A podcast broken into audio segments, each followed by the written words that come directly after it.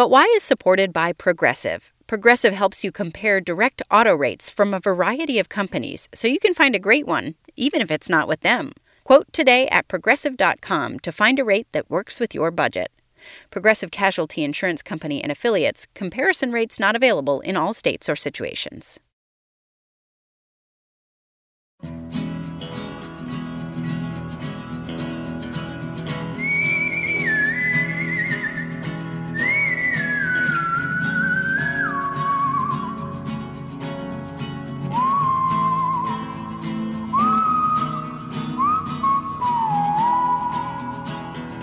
This is But Why, a podcast for curious kids from Vermont Public Radio. I'm Jane Lindholm. We take questions on this show from kids like you and find interesting people to answer them. I'll tell you how to send your own question at the end of the episode. Okay, they're covered in fur, they live in our houses, sometimes they sleep in our beds, and yet, in a lot of ways, they're pretty much wild animals. What do you think I'm talking about? That's right, cats. Lots of you have questions about these enigmatic creatures with whiskers. That word, enigmatic, it means mysterious, by the way. So we thought we'd go right to the source to get some answers for your questions. So, Clooney, here's a question from Jack. How do cats purr? Uh, Schmoopy, could you translate that for me? All right, that's not going to work. Let's get a human who can actually answer. My name is Abigail Tucker, and I've recently written a book called The Lion in the Living Room about humanity's long, strange history with house cats. Wow, lions in our living rooms. Think about it. The cat that curls up in your lap is related to a lion shaking its mane on the savannah in Kenya. But somewhere along their evolutionary path, some wild cats decided that life was better near humans. Now, if you want to know more about evolution, go back to our previous episode, the one we just did, all about human evolution, and you'll better understand how different species are related but have evolved into different kinds of animals. Most domesticated animals, Farm animals like cows and pigs and pets like dogs have brains and bodies that have evolved or changed over time to make them look and act differently from their wild cousins. But Abigail Tucker says that's not the case with cats. That's because their domestication story is a little bit different a lot of times with animals that we domesticated, we saw things about them that we wanted. Like we thought, oh, cows, we want their milk, or oh, sheep, we want their wool. With cats, we didn't really do anything to attract them to us because humans 10,000 years ago, when we were just transitioning from being hunter gatherers to being farmers, there wasn't anything about cats that we said, we have to have that. So what happened was that cats actually kind of domesticated themselves. We didn't bring them into our farms. They came on their own. And that's because humans in these early settlements, maybe 10,000 years ago, had a lot of big piles of meaty trash around and cats were kind of drawn to eating those. And they came in almost more like raccoons or foxes than something like a cow that we might have intentionally raised. But over t- a lot of time in our company, cats began to change their brains and bodies in the same ways that other animals have changed theirs and have become sort of more cuddly, so to speak. Pigs and rabbits, other domesticated animals, have become cute over time with floppy ears or spots. Cats have changed to have some of those traits, but not all. You know, you might have a black cat with some white spots on it that, you know, might look a little bit different from a wild animal, or you might have a cat like the one my mom has, which looks very much like the kind of wild cat that still lives in the Near East today. And that's because you could almost say that cats are partially domesticated and that they came into our houses not because we wanted them to come, but because they wanted to come. You said that there's nothing about cats that we need the same way that we need milk or we need wool or we want those things. Except, I guess, These days, we would say the thing that we want from our cats is love, and we don't always get it. Some cats don't seem to like people very much. That's a really good point. Yes. I think one of the secrets about cats is that even though they're not any more closely related to humans than an animal like a, a say a pig is, and certainly they're not as close to us as, as a monkey is, but um, cats have faces that look a lot like human faces for reasons that have to do with the way that cats hunt. They have round faces because they have these really short jaws because they're ambush predators and they deliver like a really hard killing bite when they catch things. They have small noses because they're not scent based predators like dogs following over long distances. And most important, they've got these big round eyes planted right in the middle of their faces, which is kind of how our eyes are too. And cats have eyes like that for different reasons. They have eyes like that because they need good depth perception so they can pounce on things from their hiding places. But this mixture of facial features that cats have looks a lot like the way humans look and actually actually a lot the way human kids look.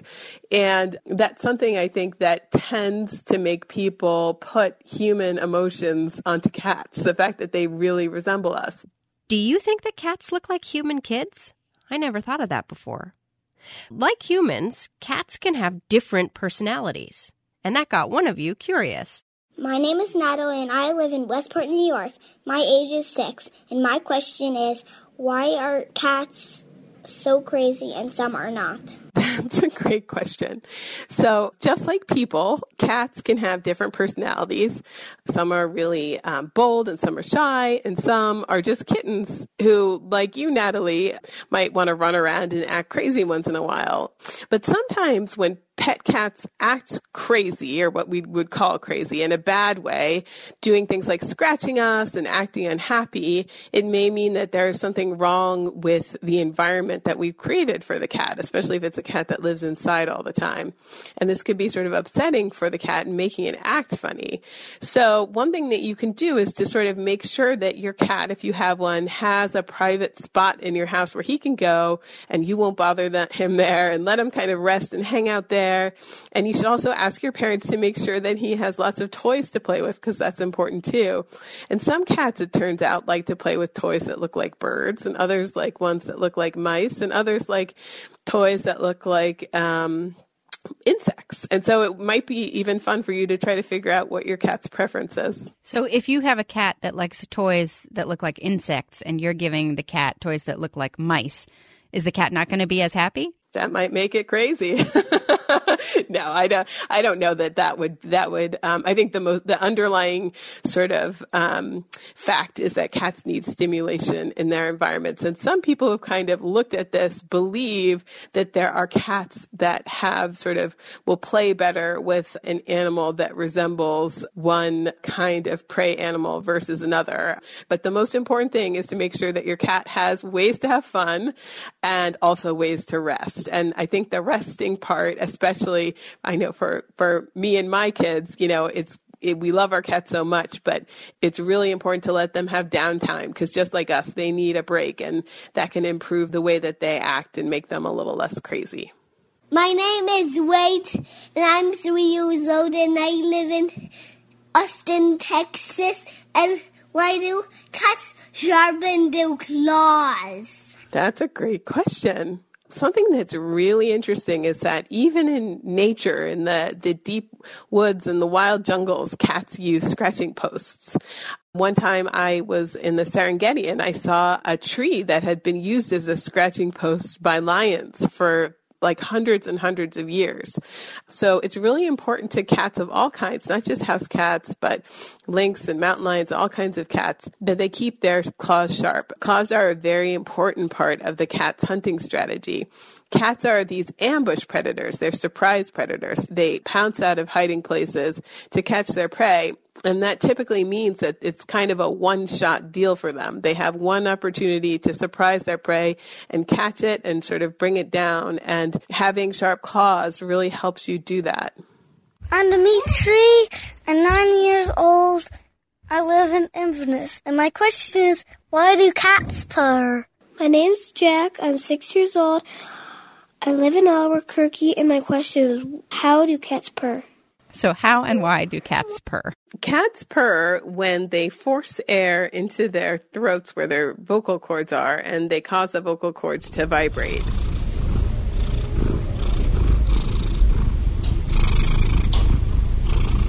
Scientists aren't actually sure whether cats can purr on purpose whenever they want to, or whether purring is what's called subconscious, something that cats do without thinking about it. Cats purr when they are feeling happy, but also when they're feeling sick or stressed out. And purring may be a way for cats to comfort themselves. People have even said that the vibrations cats make in their throat may heal um, cats' injuries if they've sustained injuries in a fight or, you know, even broken bones. How? How does purring help them heal themselves? You know, That's a really good question. It's something about the frequency of the cat's purr. Um, it's within a range that's been shown to be helpful in healing injuries and I think even increasing the densities of bones or it could just be this idea that it's, you know, just as we find purrs inherently soothing, that cats are um, somehow soothing themselves. Like maybe you might hum to yourself or something like that. Again, it's really mysterious. Um, but another interesting thing is that purring may also be a way for cats to communicate with people because, you know, we do like the sound of cats purring. And some cats have even learned to disguise in this purr that we found so pleasant, this sort of more unpleasant and insistent almost like a subliminal meow noise that's a call for food. This is a special kind of purr called a solicitation purr. And it's one way that cats make sure that we feed them when they want to get fed. So to us, it sounds like a purr, but inside there's a hidden message that says, feed me. Okay, so cats might be purring because they're feeling good or because it feels good to their bodies physically to make that noise or they might be trying to get our attention. But how do they try to get the attention of other cats? Do they communicate with one another? Cats in nature are very solitary animals. Almost all kinds of wild cats, not just the wild relatives of house cats, but animals like, you know, mountain lions and lynx, pretty much all cats except for lions. And some would say cheetahs, but almost all of the three dozen or so kind of cat species are solitary animals. This is largely because they're what's called hypercarnivores. They need a lot more meat to survive than even other meat eating animals like dogs cats need a lot more protein and meat than dogs do. So cats live by themselves in nature so they can get enough meat and they don't really like to share. And this means that they're not evolved to be very good communicators because really there isn't anybody else for them to talk to. A mom cat might have kittens around for a year or so, but they don't communicate with other adults. They leave these sort of cryptic messages, usually in smells on trees for each other. And when they do run into each other, they often fight or else they mate, which is kind of a different story. But they don't just chat basically. So that makes it even more special that our pet cats have indeed learned to talk to people. Living in our houses, pet cats have invented a unique language of meows that sort of instruct their owners about what to do. And cats will have certain rituals like this is my nice to see you meow, this is feed me now meow, this is the pet me meow. And owners are not wrong to think that they can understand what their cat is talking about because scientists have studied this and found that there is a consistent consistency in these instructions that cats give to us. However, the interesting thing is that um, you can understand what your cat is saying, but you can't understand what your neighbor's cat is saying because these languages are basically invented out of whole cloth and are totally unique to an owner and his pet, and it can't translate into another household because all the cats basically figure this out on their own independently how to kind of boss us around, which is amazing. That is amazing. Let's try an experiment. If you have a cat that lives with you and you can understand when it's saying, pet me, and when it's saying, feed me, and when it's saying, look at this delicious dead mouse I just brought in your house. Well, next time you're visiting a friend or someone else who has a cat that you don't live with, see if you can interpret what that cat is saying. Abigail says each cat and its human family essentially creates its own individual language together. I think that's pretty cool. But even if we understand our cats, that doesn't mean we actually speak their language. Here's a question from Lucy. I'm six years old. I live in South Duxbury, Vermont. And I want to know why cats can purr and we can't? That is a question that could keep a person up at night. Now I'm going to wonder why on earth can I purr? Um, humans can make noises that are a little bit like purring. I've tried to purr at my cat. It goes something like.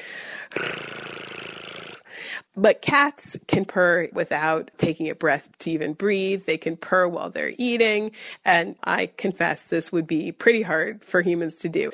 So scientists aren't even sure that all members of the cat family purr. Lynx and other smaller cats can certainly purr, but some of the bigger cats like tigers might not be able to purr. But it's interesting that there are also animals outside of the cat family that can purr, like raccoons. And you may have even heard this funny sound of raccoons raccoons purring if you've ever had uh, raccoons living in your attic. Some of us may have. Coming up, more answers to your cat questions. This is But Why, a podcast for curious kids. I'm Jane Lindholm. Today we're talking about cats with author Abigail Tucker. Here's a question from Maya. And I'm eight years old and I'm from Montreal. Why do cats like milk, not water? Cats do drink both milk and water, and you know, maybe they prefer milk because it has some of the same elements that meat does. It has a lot of uh, fat and protein in it, but they do sometimes drink water. But what Maya may be onto here is that cats actually don't need to drink very much water, especially compared to something like a dog. Um, they don't need a lot of water to survive.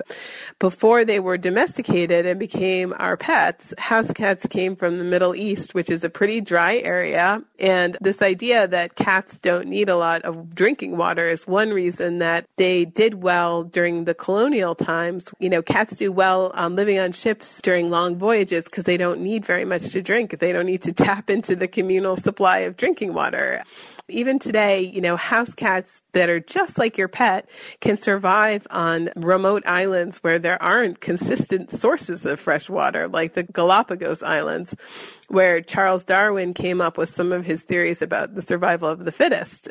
Cats are very, very good at surviving, and part of that has to do with the fact that they can get by without this water resource, which is part of what makes it hard for mammals to gain a foothold on these remote islands where cats do so well.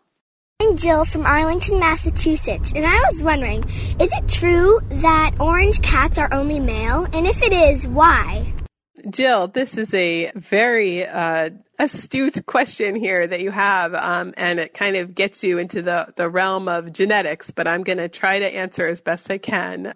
So most orange cats, not all, but about four out of five orange cats are male. And this is because Female orange cats need two special orange genes to get the orange coat color. They need one from their mom and one from their dad.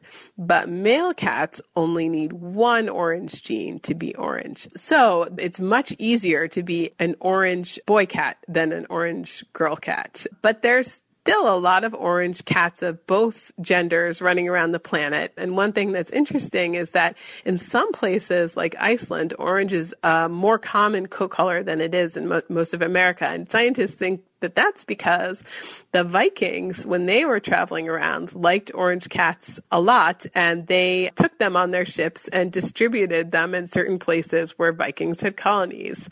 There's another interesting thing about orange coat color, and that's that it seems to also have certain behavioral linkages. Um, there are certain behaviors that are associated with orange coats. Orange males are thought to be more aggressive cats than males of other colors, and they tend to do better in rural environments where they have to control a big piece of territory. But in cities where there's a lot of cats of all different colors packed into a small space, these orange cats have too many fights and don't do quite as well. I actually have an orange cat for a neighbor. I will admit that I have not personally checked, but my human neighbors assure me that Amiga, the cat, really is a girl. Jill, did you understand that stuff about sex linked traits? I'll repeat it just so it's clear. We all have genes that help determine what we look like and how our bodies work. Our genes are passed down from our biological parents. A female has two X chromosomes, a male has one X and one Y. A cat's orange coat color is determined by an X chromosome. Since a male cat only has one X chromosome and a Y chromosome, it only needs one orange gene to get to be orange. But a female cat would need to have two orange genes, one on each of its X chromosomes. And that's much more rare because you'd have to have both of those chromosomes telling the cat that it's going to be orange. That's a pretty simplified version, but I hope you get the picture. And let me know if you want me to explain chromosomes and Mendelian genetics sometime on another episode. I love this stuff. Abigail Tucker is the author of the very cool book, The Lion in the Living Room How House Cats Tamed Us and Took Over the World. Thank you, Abigail, for coming on the show. Now, after we talked to Abigail, we got one more question about cats. Hi, I'm Elena. I'm eight years old. I live in Williston, Vermont, and my question is Can cats see color? Hi, Elena. Yes, cats can see color. Well, some color. Cats' eyesight is different from humans. They can see fewer colors than we can. In fact, they probably don't see red and green very well at all, so they have a lot more blue and yellow in their field of vision. But they can see wider than we can, and they can see a lot better than us at night, which makes sense because they do a lot of hunting in the crepuscular hours of dawn and dusk. That's one of my favorite words, crepuscular. It means twilight. So right around dawn and dusk, when it's not really light or dark, it's dim, it's crepuscular. Anyway, cats are crepuscular hunters, so they need to have eyes that can see really well in dim light. Thanks to all of you curious cat lovers for sending in those great questions. But dog lovers, don't you worry, we've got you covered too. We are releasing a separate episode right now at the same time as this one, all about dogs. So check your podcast feed for a companion dog episode to go along with this cat episode. And we'll be back in two weeks with an eye opening episode about ethics surrounding pets and animals, including why humans have bred cats and dogs in ways that look very cute but are actually not very healthy for the animals themselves. Speaking of ethics, we'd love to have more questions about the things that puzzle or confound you about the way the world works. Ethical dilemmas, moral quandaries. If you have any thoughts about things that are confusing to you and you'd like some help getting answers, send them our way. You can send questions about anything to questions at butwhykids.org. We love hearing your voices, so have an adult record you asking your question on a smartphone. You can use the memo function, and then you send that file to us. Be sure to tell us your first name, where you live, and how old you are. We get too many questions to be able to answer all of them on this show, but we love hearing from you, and we do promise we'll tackle as many as we can. But Why is produced by Melody Bodette and me, Jane Lindholm at Vermont Public Radio. Our theme music is by Luke Reynolds. Special thanks this week to Sarah Simon and her cat Clooney, and to Tamika Davis and Schmoopy.